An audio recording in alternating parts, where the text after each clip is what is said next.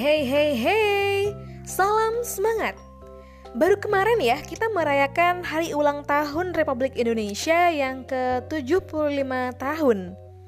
Maka dari itu, kali ini saya akan membagikan kisah salah satu tokoh nasional yang tujuh tahun sebelum kemerdekaan telah menghadap sang ilahi. Namun sebelumnya, beliau telah meyakini bahwa kemerdekaan akan diraih Beliau pun optimis menyiapkan sesuatu yang membuat kemerdekaan semakin menggelora. Can you guess who is he? Bung Karno, Patimura, Muhammad Yamin, atau yang lainnya? Well, the most right answer is Wage Rudolf Supratman. Sang master violinis ini lahir dari rahim seorang ibu bernama Siti Senen dan ayahanda seorang sersan Jomeno Menen Sastroharjo pada tanggal 19 Maret 1903 di Jatinegara Purworejo, Jawa Tengah. Ayahnya memberi ia nama Wage sebuah nama yang diambil sebagai penanda hari lahirnya dari bahasa Jawa. Kemudian ditambahkan Supratman. Sedangkan Rudolf yang mengapit namanya adalah pemberian dari kakak iparnya Van Eldik. Nah, dari namanya saja sudah kelihatan ya kalau bukan penduduk pribumi. Ya, ia adalah keturunan Belanda yang menikah dengan kakak perempuan Wage yaitu Rukiem Supratia. Beberapa tahun kemudian, Wage ikut pindah ke Makassar mengikuti kakaknya. Dan saat Wage berusia 17 tahun, pada tahun 1920, ia memperoleh hadiah berupa biola dari Van Eldik sebagai kado ulang tahunnya. Wah, baik sekali ya.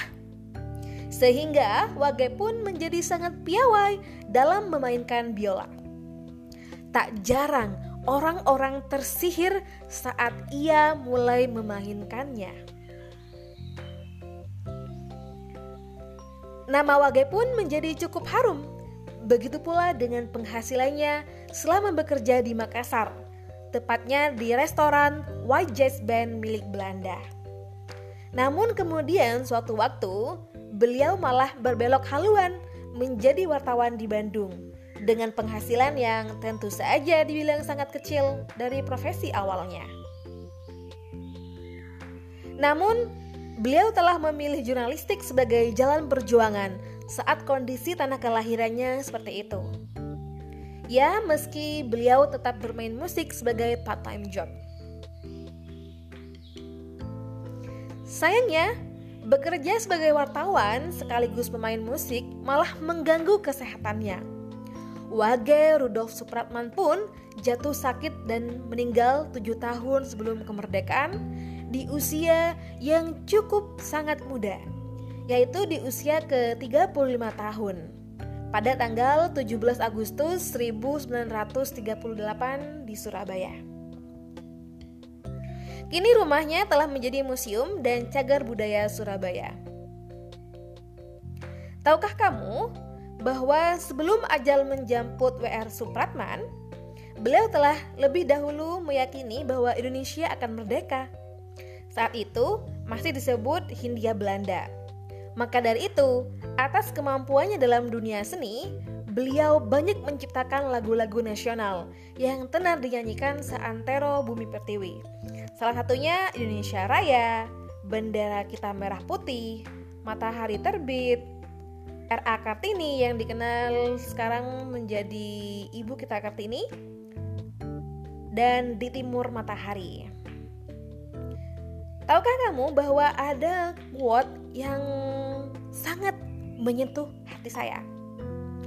Yaitu, saya toh sudah beramal, berjuang dengan caraku, dengan biolaku.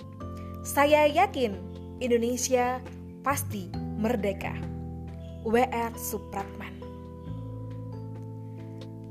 Dari quote ini, kita bisa ambil benang merah bahwa untuk membuat bangga tanah air, turun jalan dan melakukan aksi demo bukanlah satu-satunya cara untuk memberikan kontribusi nyata, untuk memberikan suatu hal istimewa yang dipersembahkan untuk Indonesia.